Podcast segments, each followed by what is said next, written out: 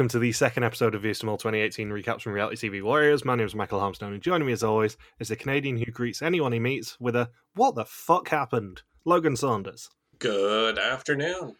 Good afternoon. This is much more our sort of episode, I would say. It's much easier to talk about three challenges than just one really long challenge. Yeah, I must admit, I've edited the premiere now. I must admit, when we recorded the premiere, I'm like, I don't think we are kind of vibing this season as much as I thought we were.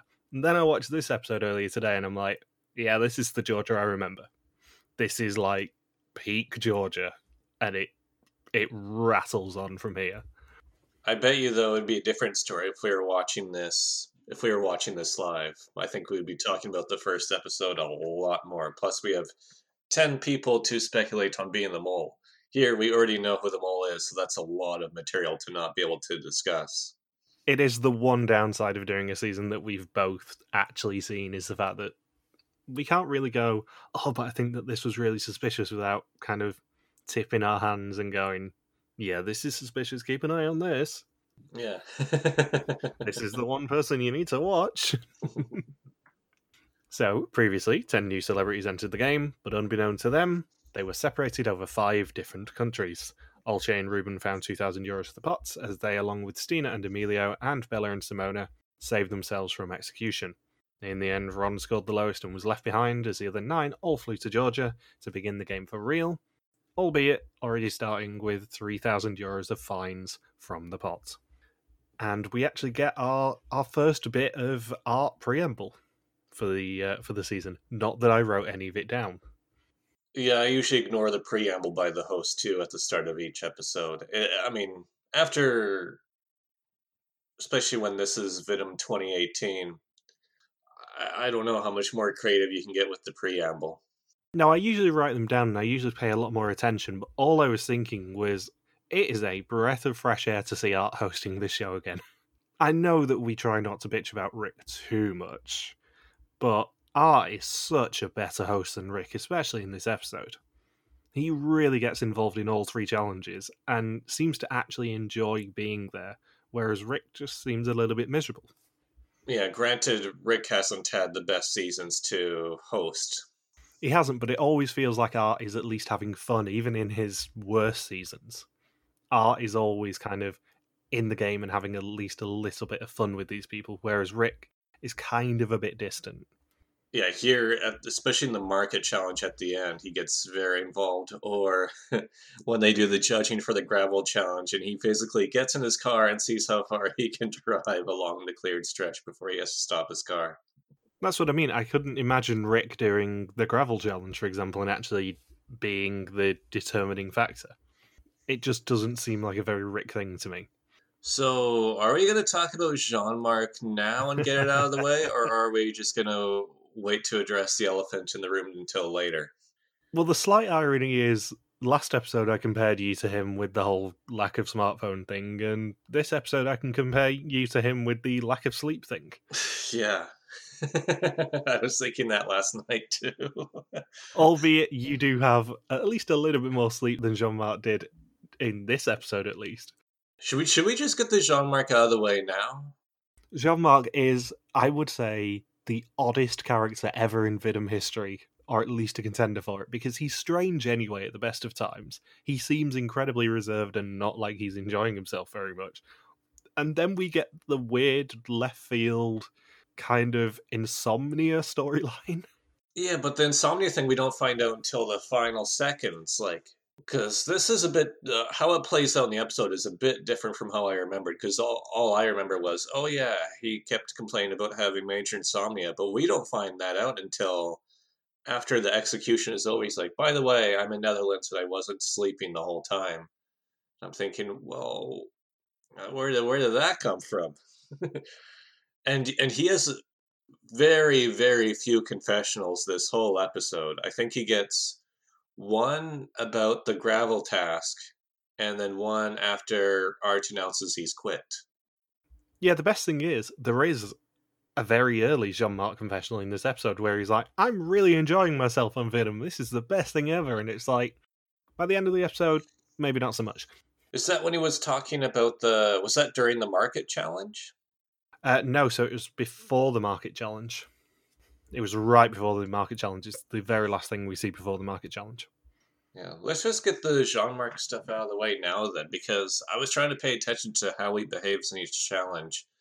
In the market challenge, it's tough to notice Jean Marc too much, but there was a lot of chaos, and he doesn't really get involved with much of it.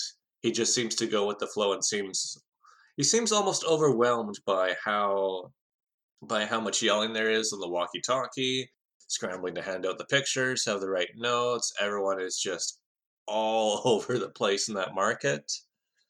So I don't know if that's the start of it that he was just really frustrated with how that challenge went and just just wasn't able to get get a good understanding of how to push himself and assert himself into the situation.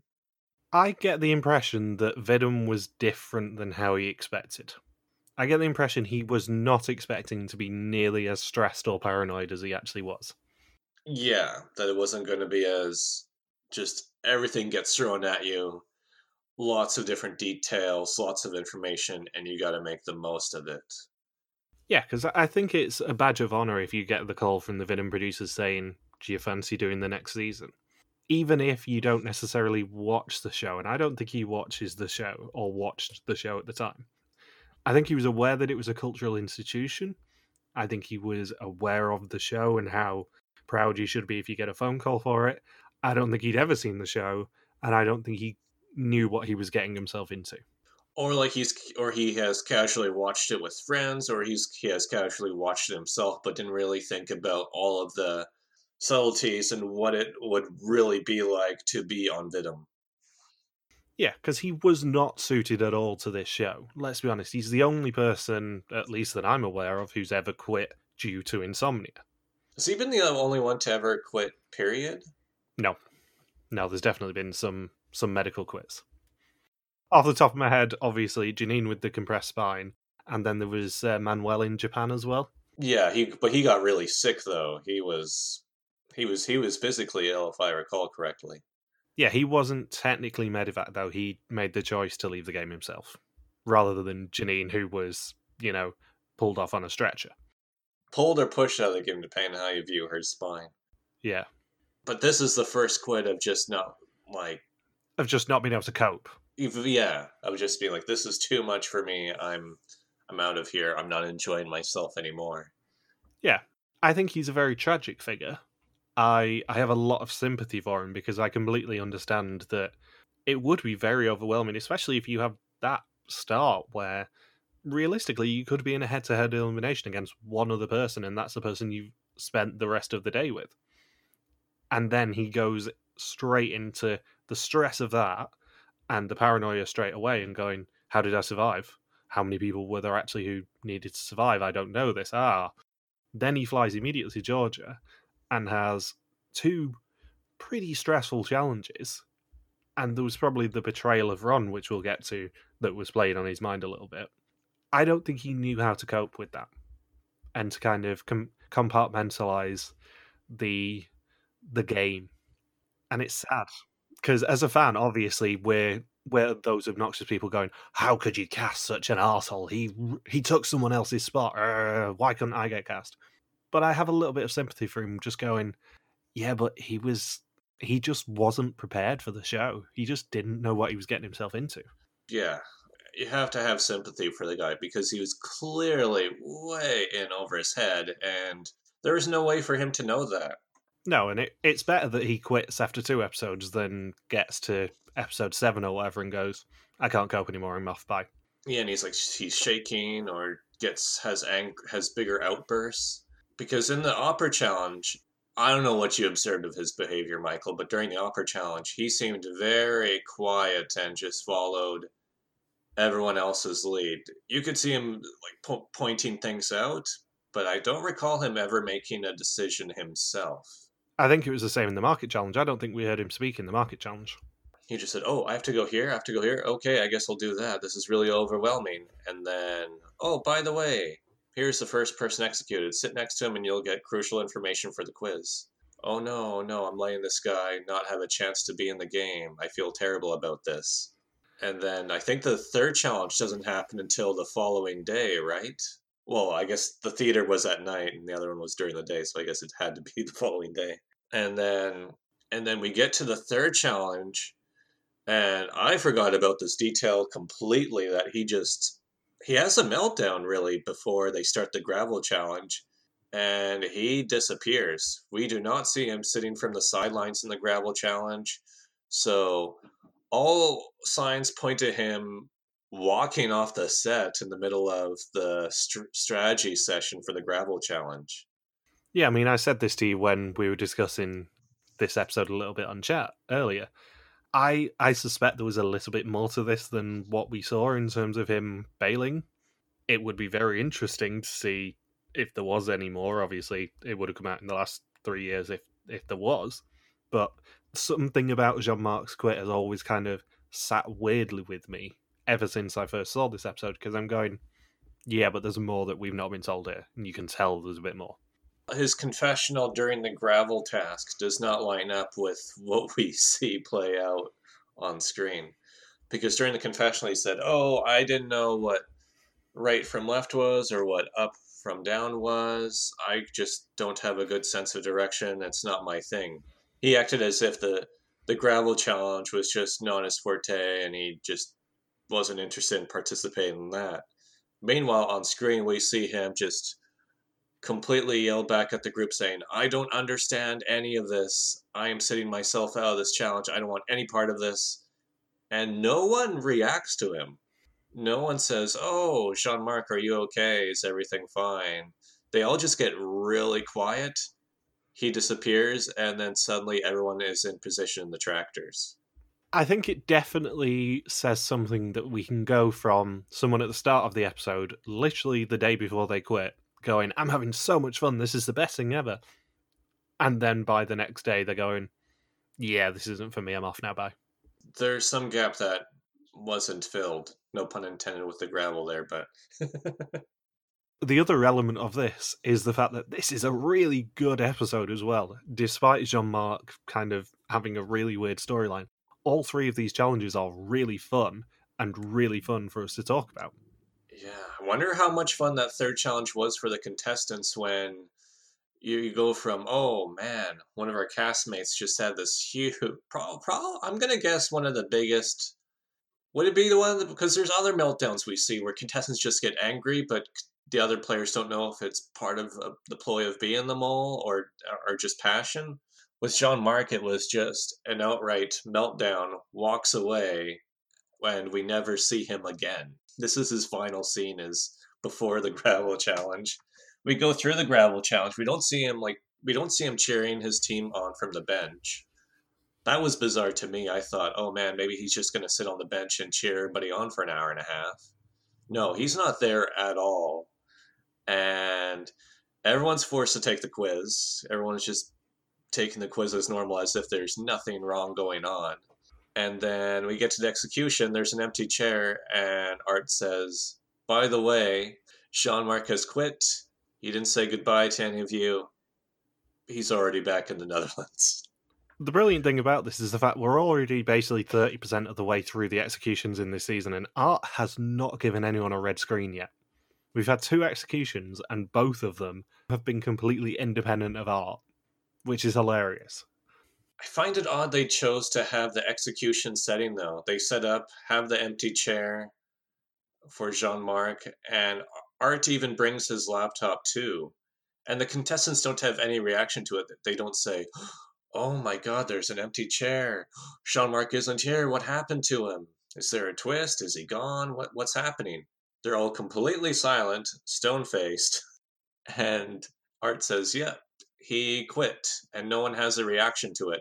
There isn't a whole montage for him. They don't say, Oh man, it's a real bummer he's gone. It's just we cut to Jean Marc back in the Netherlands saying, By the way, I'm already back home. Uh, I didn't sleep for three days or four days. Uh, Venom was fun. I have no fucking clue who the mole is.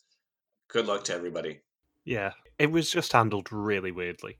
And it didn't seem like he befriended anybody during those two episodes. I don't know if that was part of it too, because we don't see him getting involved in any alliances, and no one react. No one says. No one seems to support him during this episode. He's just another person for people to direct around in all three challenges. He seemed very isolated. Yeah, so I feel like there had he had to have exhibited other types of behavior that we didn't see. Yeah, there's definitely something missing from him. Him just disappearing on the here. Yeah, and I can't think of a time on Vidim where somebody doesn't have any friends within the first two episodes. Because you think at least he would have a, be friends with Jan because he spent the whole first day with only him. But that doesn't happen. You don't see him and Jan just casually chatting throughout the episode. It's just Jean Marc's part of the group. Jean Marc's part of the group. Jean Marc gets angry at the group. In fact, in, in the third challenge, it's Jan is the person he is fighting with. You think if there's anybody who he's going to be friendly towards, it's going to be Jan. But no, he's that Jan was appointed the leader of the third challenge, and that's who he gets into the big confrontation with and walks off. Do you think he quit right when he said, "I'm not doing this challenge"? I think what happened is he stormed off. Jan kept doing the team briefing or whatever he was as team leader. And meanwhile, Jean Marc was talking to the producers and going, fuck this shit, I'm out, basically. Yeah. So yeah, I hope I hope he's doing I remember at the reunion, Art makes one slight joke about him, and Jean Marc seems much happier, so maybe it was just four days of zero minutes of sleep and becoming a zombie and having uh, just n- not having any way to check his own emotions or or really preserve his own sanity by that point. yeah, for the season, I think it's for the best that Jean Marc went home because I love a lot of the final. I'll be honest of this season.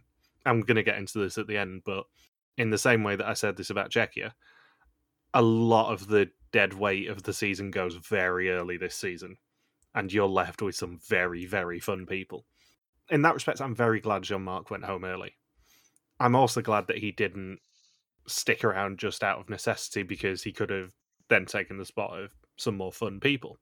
Personally, I don't think they should have cast him at all because it's pretty obvious that he's not cut out for for being in an intense show.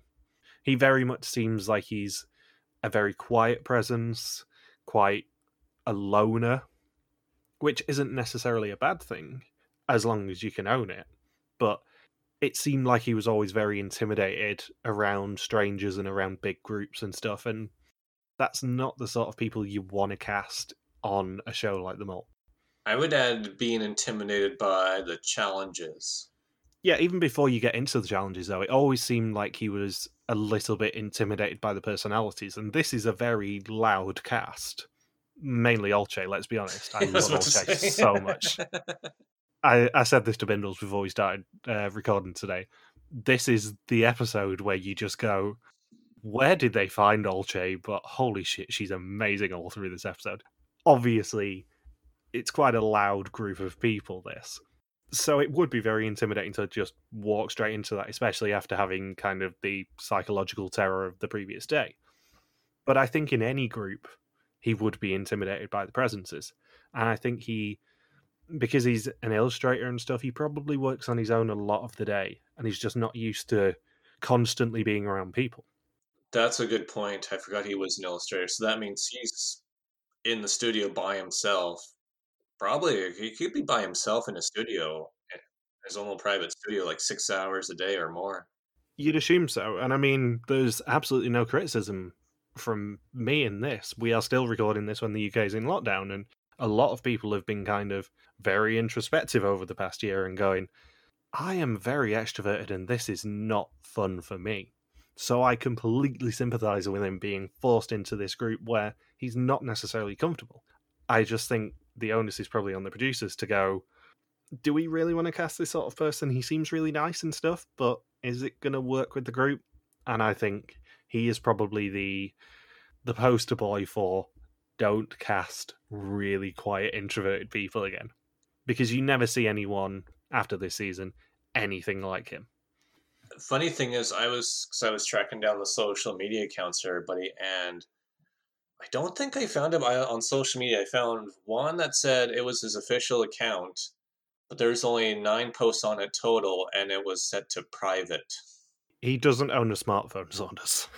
He still doesn't after all. So that's what I mean. Like this is a guy who's clearly clearly by himself quite a bit, I think, and doesn't engage too much socially.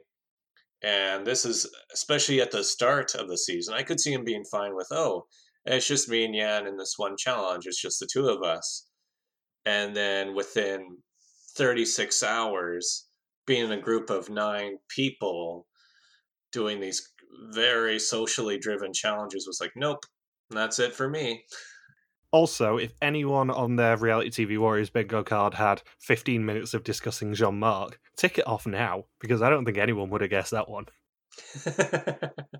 of all the characters in this season we're going to spend 15 minutes talking about, I would not have put money on Jean Marc. Well, I'm, I'm I'm just fascinated because we haven't really seen we've never seen a quit like this on the mole where it's just a, the guy where somebody can't physically cope with the elements of the mole and because people always joke about with the mole saying, "Oh well, it's not really tough. And they're not really roughing it because every day they go to a five star hotel for dinner well 90% of the time.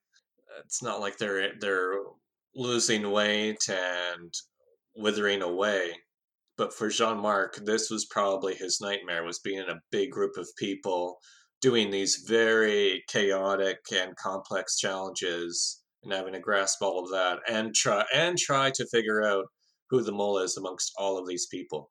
Yeah, I I think there is a very valuable lesson to be learnt from casting Jean Marc, and it's you can cast an introvert, but they need to be comfortable enough, even as an introvert, to be around a big group of people and be in these more chaotic, stressful situations. Because I think it just boils down to the fact that even if he didn't have insomnia, I don't think he would have coped long term. I don't think he would have lasted many more rounds even without the insomnia, just because he wouldn't have been comfortable and he wasn't comfortable. And it was blatantly obvious in pretty much every scene he was in in this episode. And maybe a little bit in the premiere, you can kind of see the groundwork in the premiere of him definitely deferring to Jan a lot of the time. But you really see it in this episode where he just fades into the background and you just forget he's there even even when he's missing it's just very, very um, odd, yeah. And I can't really blame production too much because they've never had a situation like this, and this was season 18. This is season 18 for them.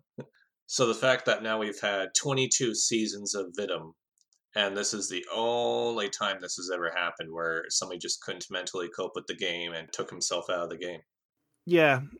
I mean, it's kind of on the producers to go to sit him down and go, Are you sure you're going to be comfortable with this? and make sure that he is he is the right fit for this show. But I think it's blatantly obvious they did the right thing by him in the end. I really wouldn't be surprised if he went back to the production office or whatever it was whilst they were doing the the digger challenge and and just went, I'm not sure I can cope. And someone sat him down and went, Well, it's completely your call. Do you want to stay or do you want to go? And I I think they probably gave him the decision, but maybe they pushed him towards do the right thing for yourself here. Yeah, they think think about this. You're already you just yelled at yeah in front of a big group of people on day four. You have 16 more days of this or more. No to the fun part. so, the episode title is Quick Change there is a whole lot of scenery shots to begin our actual time in Georgia with. And that is another change from kind of, I hate to say modern day Vidim because it's only, what, three years, but you can definitely sell the production difference between art seasons and, and Rick's in this. There is so much like scenery porn of Georgia in the first five minutes of this episode. A lot more of an artistic approach. Yeah, appropriately. The team actually unites on day two, the existing six think that the other three might be part of the next challenge and come at them with laser guns or paintball guns, which, to be fair, they probably would if it was done now. Olcay is already trying to work out who paid 5,000 euros from the pots. Emilio and Stine are very non committal about admitting how many times they actually called art. And Ruben has one of the quotes of the episode when he essentially greets uh, Jan when he comes through the door with, "Hey man, nice to see you, but what the fuck happened?" I like how this turns into a big interrogation. Yeah, I will say now, when I originally watched this season, Ruben wasn't my favorite. I don't hate him or anything. I just think he's not necessarily the most fun character of the season. I already love him a lot more than I did just from the first five minutes of this episode. He is fun. I like how Jan just fires back saying, I'm getting the third degree here. I'm not the enemy. But he does admit how many times they called Art, which is a real surprise. Well, Olcay was r- like this. This breakfast was more of an interrogation by Olcay. Olcay really wanted to pressure people into admitting uh, how many times they called Art. Otherwise, she was going to make things miserable for them. Like we spent fifteen to twenty minutes talking about Jean Marc. We're going to be spending a lot of time talking about Olcay because I'll put it out there now. Olcay is probably my favorite Vidum contestant ever. she is so unashamedly bossy this season, and it is delightful. They have never cast anyone like Olcay before, and they will never cast anyone like Olcay again because she is very unique. I like how with Olcay and Ruben, since they were the only pair to find the 2,000 euros, they're the two that lead the charge on grilling every single person in the game. Oh, definitely. Although they probably feel bad about grilling Jean Marc in retrospect. They probably do, but they then grill Luce worse. Yeah, I was about to say I wrote I wrote this in here where Luce gets asked a lot of questions, and even Luce gets overwhelmed, saying, "How many questions are there going to be for me?" 20? I've already passed one of those tests. Yeah, I just did a twenty question quiz. Now I have another by Olcay. Is there going to be an execution run by Olcay in the next half an hour? Believe me, if Olcay could run an execution on this show, Olcay would run an execution on this show. She'll probably replace Rick. Honestly, I would love Olcay to, to take over from Rick. I think Olcay would be a brilliant choice. She is just the right side of domineering, I think, to actually make it work. And in our first sign that maybe Jean Marc is not cut out for this game, when trying to relay the clues that they actually received, he mixes up horses with the verb to mate.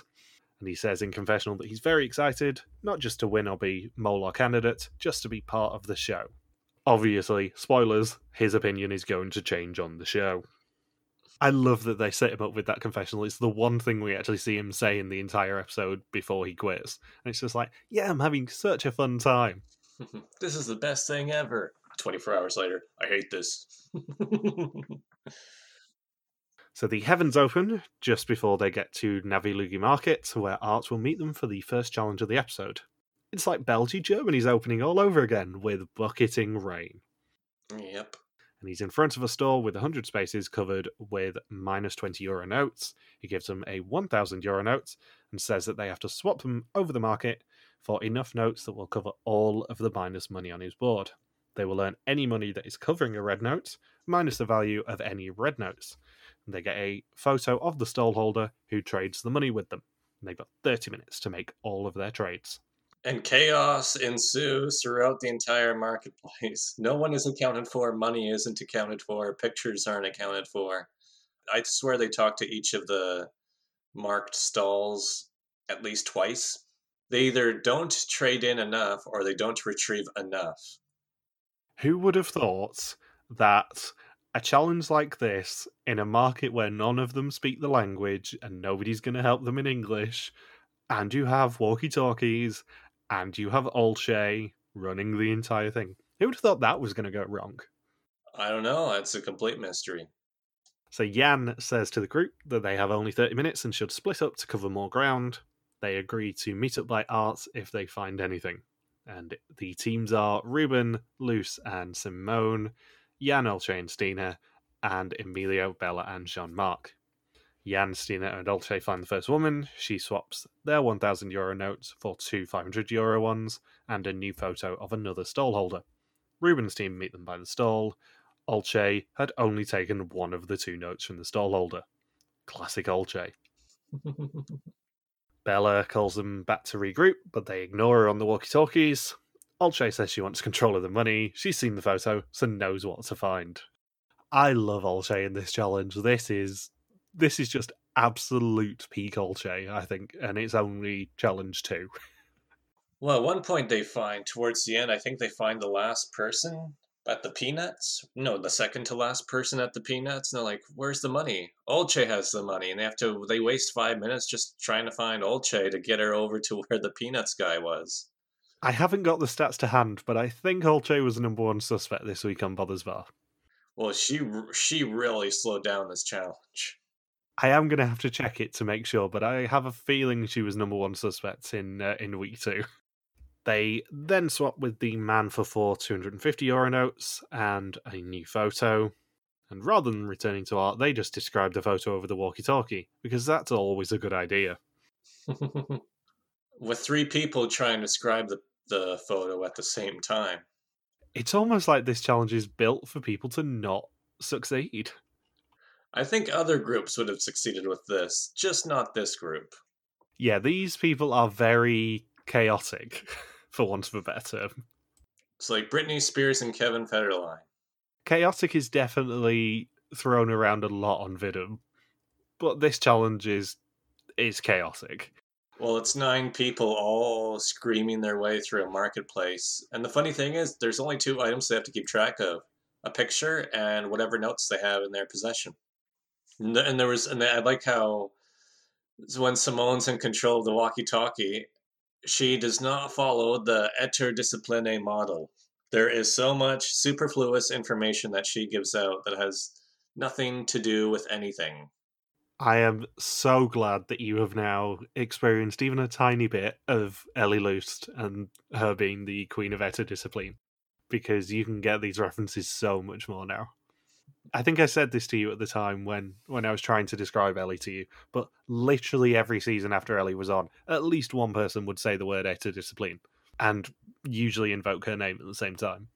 She's probably the most referenced candidate in mole history now all because of one little word, interdiscipline. so they eventually return to art to show the photo to each other. Olcay is not amused. And when they return, Emilio works out that actually it's not a man, it's a woman, and she's just over there. the woman swaps the four 250 euro notes for another photo and smaller notes, and then they swap again three or four times. Ruben's team finds the right guy, but they don't have the money. He's the peanut vendor, probably because Olcay has it, let's be honest. Simone is not good at her interdiscipline, and Loes is not amused making our banner this week. Because I had forgotten how much I really enjoy Loes's facial expressions.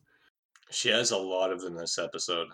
She is really good in this episode, and she has no time for anyone's shit. and also, weird thing I did notice that they didn't draw attention to in the episode as he's passing some of the produce, I think it might have been ginger or garlic or something. It looked very similar to them. Jean Marc just randomly strokes it. Yeah, I noticed that too. I didn't write down my notes, but he just randomly touches somebody else's produce. He doesn't buy it. I thought he was going to grab some and eat it. I'm thinking, that's not allowed, man. And Georgia is not exactly an economic powerhouse. I did rewind it just to make sure that I, I wasn't dreaming that he did. He stroked the ginger. And I'm pretty sure he did stroke the ginger as he was walking through the market. Yeah, he definitely did. Because I was thinking, that's why is he doing that? Is he just wanting to break from the challenge for a second? I don't know. It's just weird, and it it kind of goes to the undermining of Jean Marc edit that we get in this episode. I don't think producers really cared that he went home in a quit but they do stuff like having that confessional in there where he's like, "Yay, this is the best thing I've ever done," and then by the end of the episode, just going, "This is the worst thing I have ever done." you have the stroke in the ginger. You have him just basically being under edited. Like if we were doing Edgic for this this episode, I think he would probably be a, a UTR one in this episode. You basically see nothing of him.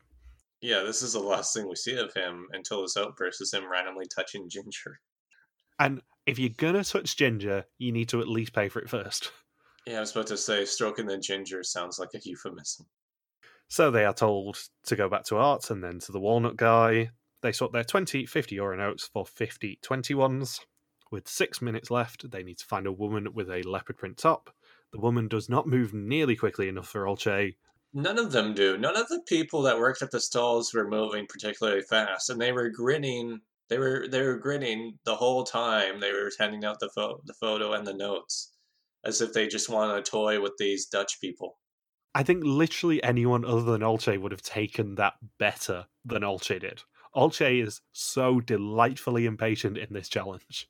I mean, we have a few more great Olcay moments coming fairly soon, but this is really the start of her being the character of the season. And it is a crime they didn't bring her back for Renaissance.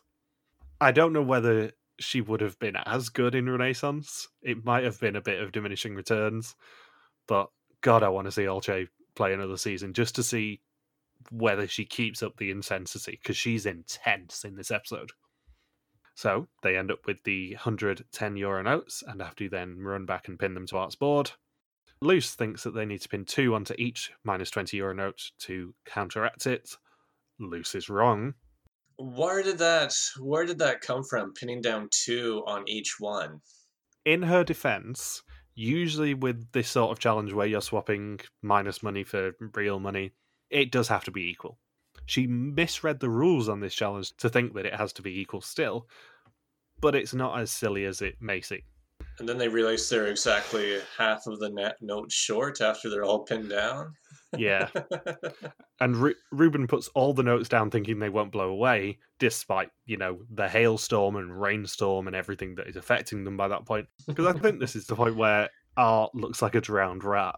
Ruben is wrong. And with less than two minutes left, Emilio realizes that they didn't need to double the notes, and they furiously have to try and change them. Time runs out, some of their notes blow away. Art says they're feeling nice, and he doesn't hold the wind against them. They end up earning 860 euros of a possible 1,000 for the pot. And he also tells them to dress up nicely. As for the second challenge, they are going out. I think production was nicer to them too because they're at negative what was it, negative 3,000 euros at the start of the episode. You're preempting my next question. Do you think that they were very lenient to to the contestants this week because they earned a lot less money than they anticipated?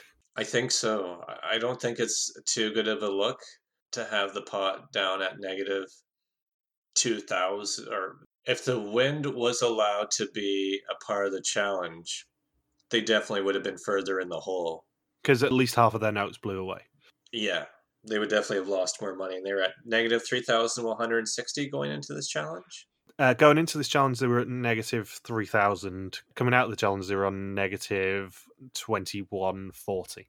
Yeah, so I don't, and they knew the next challenge wasn't, was probably not going to be a success. So I have a feeling they didn't want them down to like negative 3,200 euros going into the second challenge of episode two, possibly stay there and then a third challenge, depending on what would go on, best they'd probably do is be at negative two thousand euros. So there is a chance they may not even be in the positives until episode four.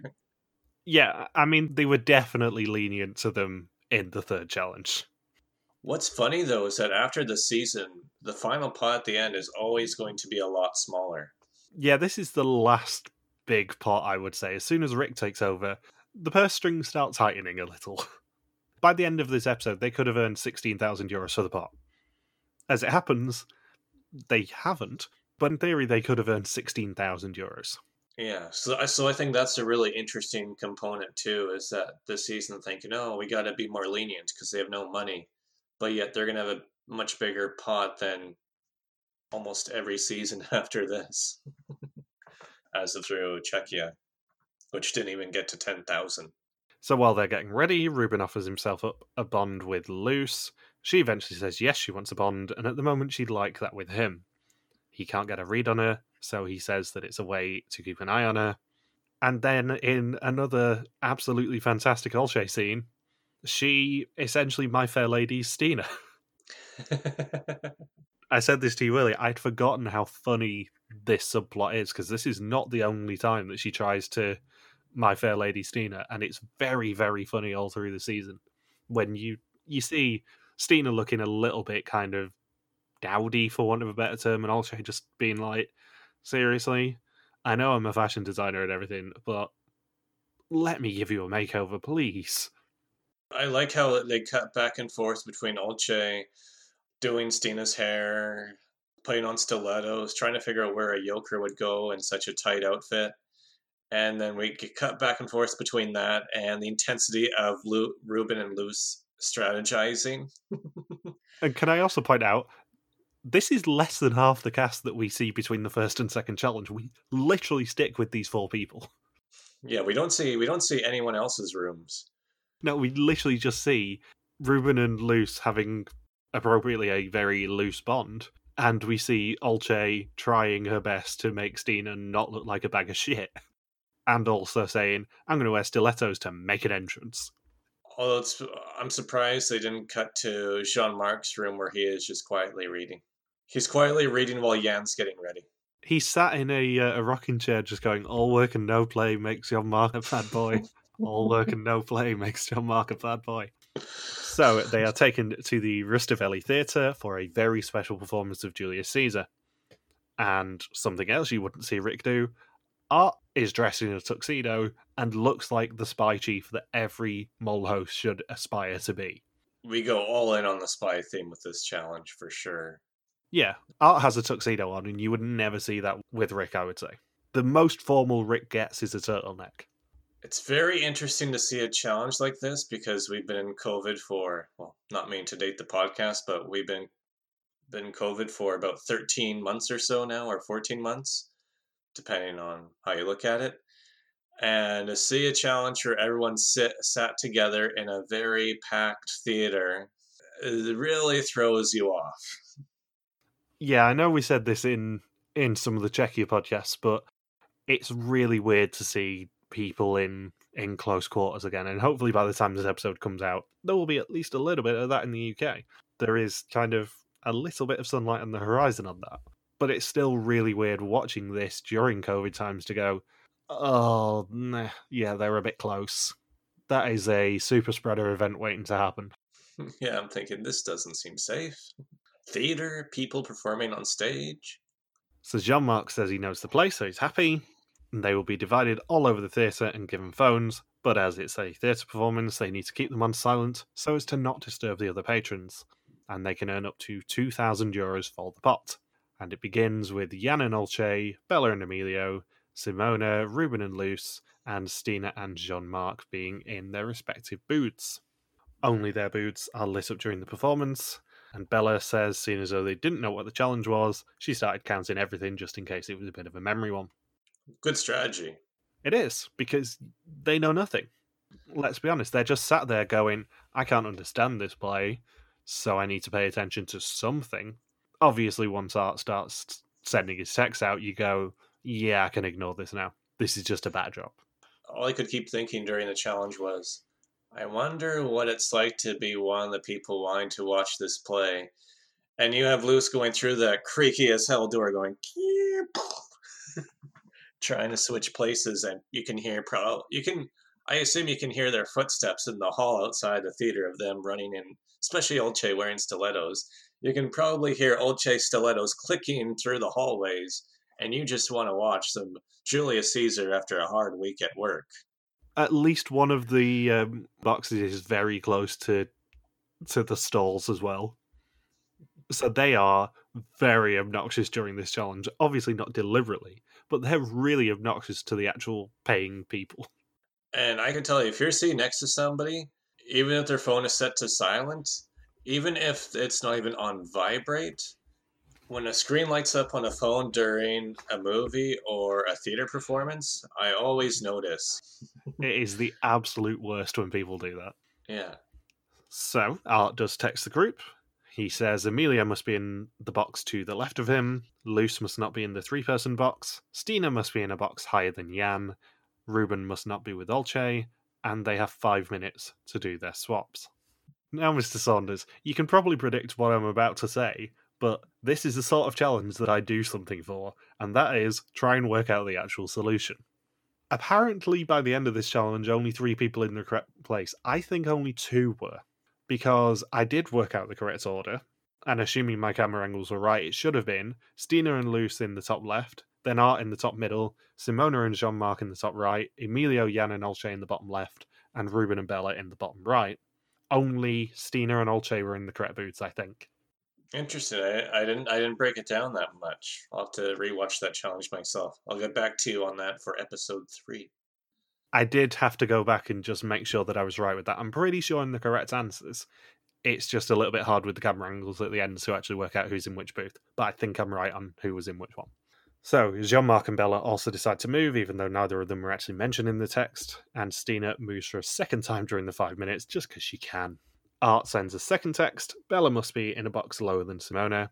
Stine must be on the same level, but not in the same box as Jean Marc. Jan must be in one of the boxes to the left of Art, and Olcay is one of the people in the box of three. I wish that by the end of three texts, everyone was back in the exact same position where they started. That would have been very funny. The third text says Simone and Jean Marc must be in the same box. Loes must be in a box to the left of Art on the same level. Bella can't be in the same box as Olcay, and three people must be in one of the lower boxes. Stine says in confessional she's very impressed with their precision as they all cooperated so well. And then, in something reminiscent of last week's twist, Art disappears and you can see him disappear in the episode, but nobody notices it. And then another text appears saying, Hello, this is Ron. I've got a chance to come back into the game. I have crucial information about the upcoming test. I will share it with you if you join me in the next 10 minutes. If someone goes to Ron, he joins the group, but if they do that, they will lose the 2,000 euros. So my question is, would they have still done it if it would add two thousand euros to the pot? That's tough because we don't know whether they would have done a double elimination. We don't know whether they would have cancelled the eventual non elimination. As a contestant, you want to eliminate Ron because if he comes back into the game, that's one more person who you've then got to beat again. As a mole, you want Ron back in the game because it's another person to cover for you. But then, of course, that does have to be balanced with whether you're adding money to the pot or not. Because by not going to Ron, they lose money for this challenge. And I'm thinking, there is zero incentive for anybody to sit next to Ron. It's not enough that it's just crucial information on the next quiz because it's like, well, I don't need crucial information because if I sit next to you, you're added back in the game, and that's a disadvantage for me. My advantage is you staying out of the game. That's bigger than getting crucial information on the next quiz. Here's the important thing, though. If I remember correctly, I do know what information Ron had to offer in this challenge, and I think it was who he put his suspicion on in in test one.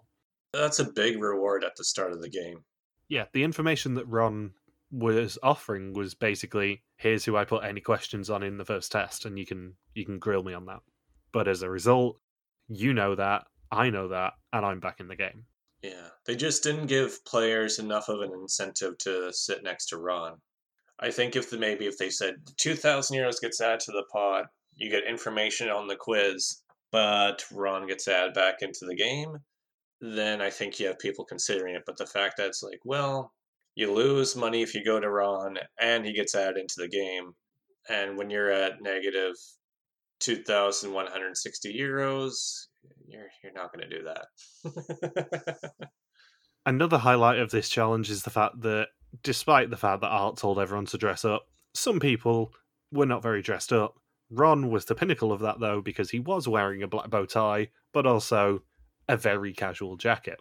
He seemed to be dressed tuxedo casual. Tuxedo casual. I've never heard of that before in my life. That's because I've just made it up. So, as a group, they all decide to not save Ron After crazy sign language. after crazy sign language. And as Julius Caesar is stabbed in the play, so Ron is stabbed in the back and actually sent home, this time for real.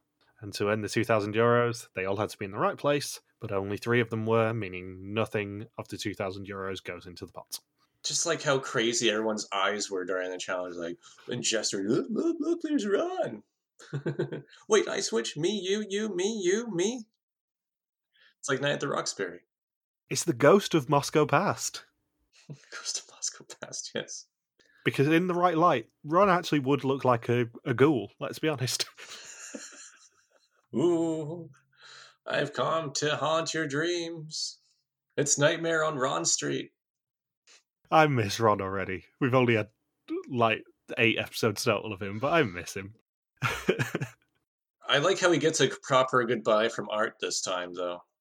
Yeah, I, I had that written down. He actually gets a proper a proper goodbye from Art and gets to gets to shake his hands, even though Art's only, let's be honest, met him about ten minutes by that point. He didn't even get to sit with Art. Art and Art and Ron didn't even get to sit with each other. They had to swap. Hi, mm, bye. Did you have a great time in the game? Or the only person who ever sat next to you was loose? The other fun bit of this is the fact that in the lobby they have a proper argument about not saving Ron. When they realise they wouldn't have earned any money anyway, a lot of people have regret for not saving Ron. I think they just feel bad that uh, Ron was in it for two episodes and only got to see one contestant and zero hosts the whole time. So, on day three, they're still in Tbilisi. They discuss over breakfast what happened with Ron. Everyone seems to be in agreement that it's painful that they did it, but why should Ron get to come back and potentially steal their spot in the game? That's going to come to fruition very soon. Imagine if they brought Ron back as a result of Jean Marc quitting. Oh, that would have been delicious.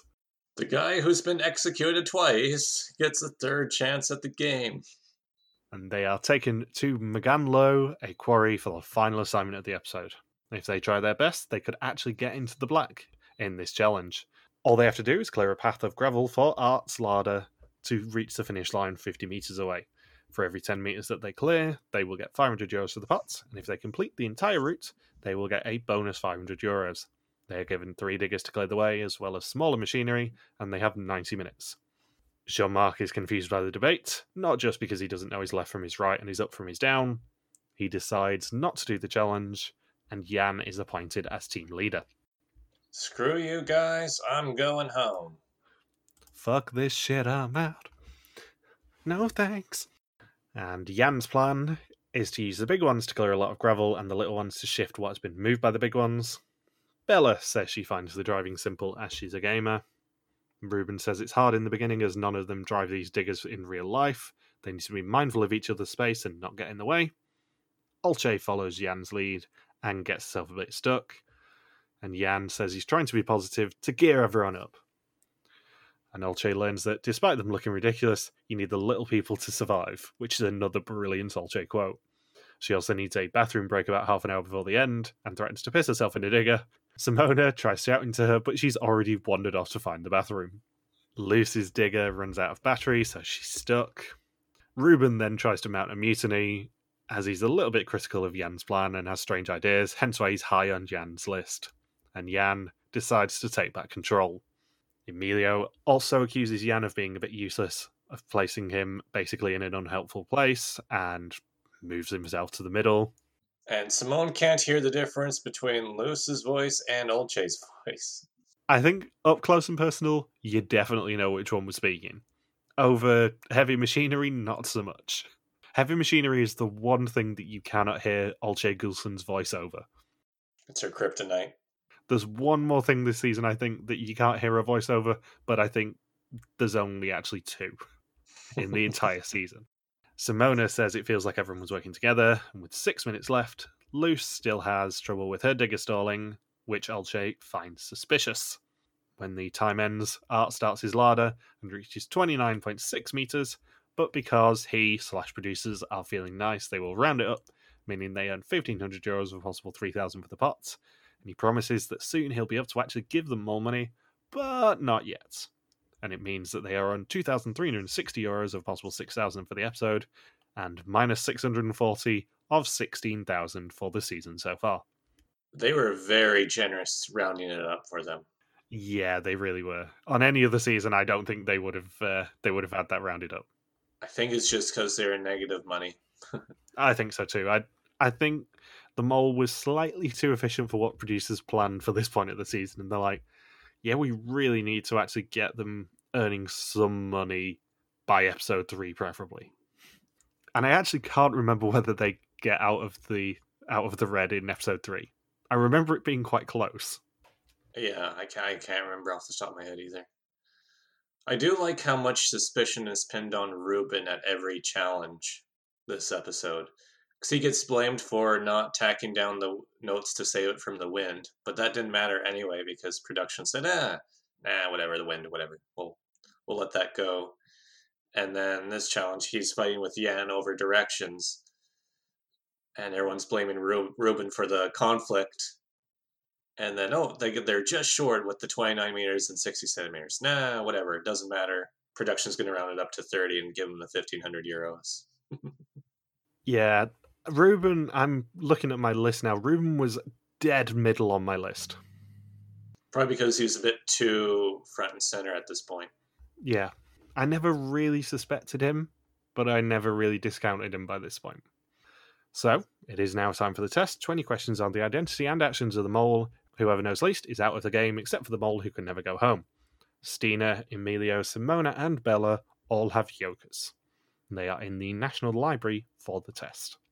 Olcay thinks that she will suck on her first test. She doesn't have a mole book and struggles to remember things, so she plans on playing with logical sense. She's not putting everything on one person, she's spreading on multiple people, not that we know who that is. Jan suspects Ruben. He says that he's such a nice guy, that he seems so harmless, but maybe that's good cover as a mole. Ruben says he's going to spread wide. He doesn't know about Emilio or Stine, Olcay, Simone, or Loes. He wants to trust Loes, and on some level he does, but some things she does are a little bit confusing. Loes is spreading over four people Stine, Emilio, Olcay, and Simone. Simone spreads over Jan, Ruben, Loes, and Stine. Emilio says Bella doesn't do much. She's brought nothing in, but a lot of people didn't. She's playing along, but during the assignments, she just messes about a bit. Bella suspects Stine as she's intelligent, but she's a bit of a space cadet in assignments. And Stine thinks that the mole is keeping quiet. They don't have to do anything in this group and are just being a quiet leader. In a weird bit of survivor esque comparing people to animals, we see a dead wasp before Art actually appears. And Art then announces Jean Marc has quit the game as he basically developed insomnia thanks to the stress of being around a mole. The rest of them are through to round three, and he says in confessional he didn't even sleep for the first three nights. This is a longer recap than the first episode. yes, yes, it was. I'm looking at the clock and trying to rattle through the, the bits that we've already talked about in a lot of detail. Next time, the final eight have choices to make in the mountains before Ruben gets chased by cars and Jan goes paragliding before someone finally sees one of Art's red screens. And we have another 20 minute discussion about Jean Marc. Fuck that shit, I'm out. no, thanks. Yeah, so as you might have guessed from our recap, this is a much more fun episode for us to talk about. If we'd actually done the premiere at the time, I think we would have had a lot to talk about with that twist. But this is a much more our style episode, I would say. Indeed. Have you got anything else you want to say about the episode before we start discussing what the mole actually did? No, I'm ready to jump into that segment. Awesome. So, thank you for listening to our Wie is de Mol 2018 recap. We'll be back next week to continue the hunt for another old mole in Georgia. Don't forget you can contact us on Twitter, Facebook, YouTube, or Instagram where we are RTV Warriors, or you can email us and contact at rtvwarriors.com. Logan's on Twitter at Logspequacky, and I am MJ Harmstone. Thank you as always to Marika for the subtitles, and we'll see you next week. Please stay tuned for what the mole actually did. Peace out and just chill till the next flavoring.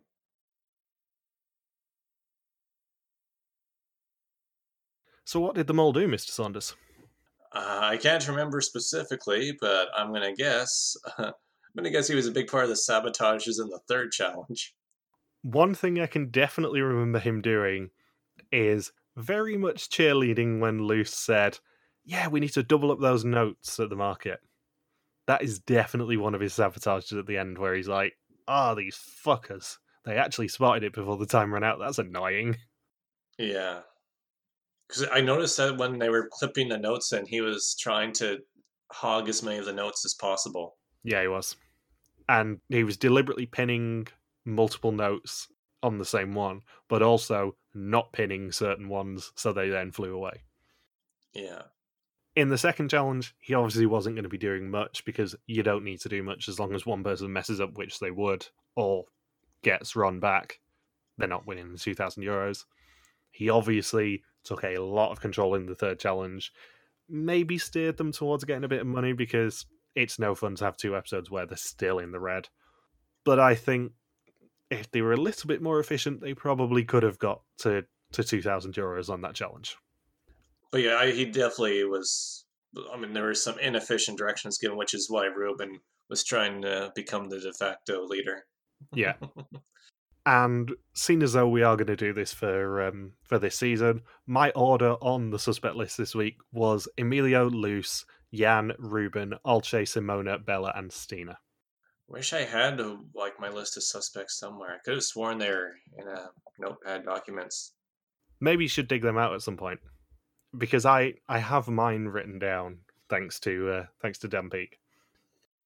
So, have you got anything else you want to say about Jan as a mole this week? He he obviously didn't do nearly as much as he did last week, but well, I mean, he was able to get himself. Uh, I mean, clearly people trust him if they were willing to elect him leader in the second episode. Yeah, more fool them.